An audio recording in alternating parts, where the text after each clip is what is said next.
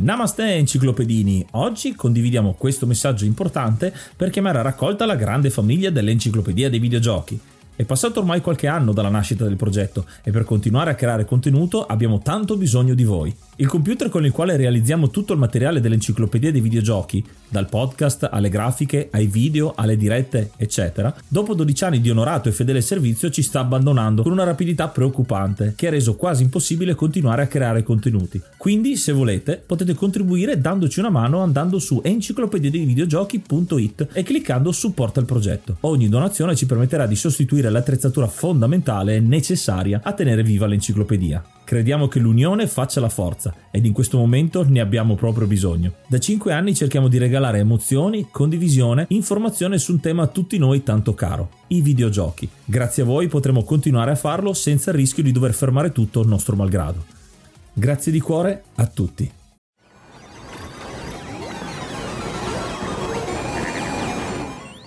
Prova a pensare agli ultimi 30 anni di storia della tecnologia ti manca quasi il fiato nel vedere quanto ci siamo evoluti e quante cose siano cambiate. È quantomeno singolare notare che più le periferiche digitali diventano piccole, tanto più grande è lo spazio e memoria su cui possiamo immagazzinare dati. Queste periferiche molto tempo fa potevano contenere poche unità di megabyte in cui dover necessariamente concentrare tutti gli ingredienti di un videogioco. Grafica, suoni, algoritmi, variabili di input e output, puntatori. Mentre oggi, grazie al progresso, abbiamo la possibilità di inserire tutti i contenuti videoludici in dispositivi milioni di volte più capienti. È stato un passo necessario.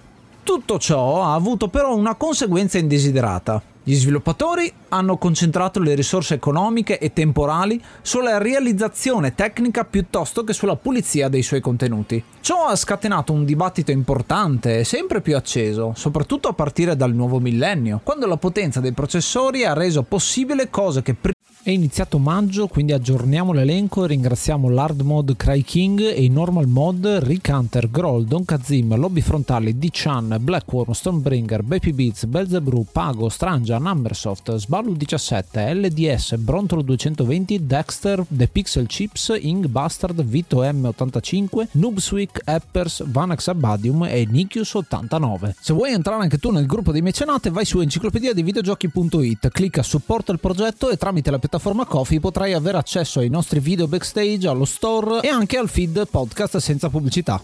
Ma lo sapevi che siamo anche su TikTok? Ma che ci facciamo noi due su TikTok? Beh, lì potrai trovare delle uscite un po' pazze, tipo delle feffeate. Chissà cosa sono, eh? Ci vediamo lì! Prima potevamo solo immaginare nella nostra testa. All'inizio degli anni 80, quando le limitate risorse a disposizione non permettevano di superare certi vincoli tecnici, il punto forte di un videogioco doveva inevitabilmente essere la profondità della trama, dei testi e dei significati che al gioco stesso si voleva dare. La limitazione accese la creatività. Il videogiocatore si trovava davanti a un prodotto tecnicamente non perfetto, ma emotivamente appagante e profondo, in grado di risvegliare i sensi e rimanere impresso per anni a venire. Se uno poi indaga sul dietro le quinte, scopre come dietro quegli 0 e gli 1 digitali ci sono veri e propri incantesimi per stare in uno stadio super compresso. I nuovi videogiocatori invece sono nati e cresciuti con un senso di piacevolezza visiva e uditiva quanto più possibile vicina alla realtà tangibile e hanno creduto che da quello e solo da quello potesse derivare il loro divertimento. In sostanza, se un gioco era appariscente era meritevole di apprezzamento, se era brutto non meritava neanche un minuto del proprio tempo. L'apparenza che inganna. Togliere un limite ha reso le cose troppo semplici e questo l'hanno capito gli sviluppatori indie il limite che accende la creatività, il limite imposto dalle circostanze del budget tecnico che spinge a creare prodotti con stili grafici diversi e unici, il limite imposto dal marketing di un mercato saturo dove solo l'idea originale si contrappone all'ennesimo capitolo della sagra AAA, il limite autoimposto di fare qualcosa che tu stesso giocheresti con piacere, che ti lega ancora di più ai grandi sviluppatori del passato. Forse dovremmo limitarci anche noi giocatori. Limitarci a cosa? A giocare, ovviamente.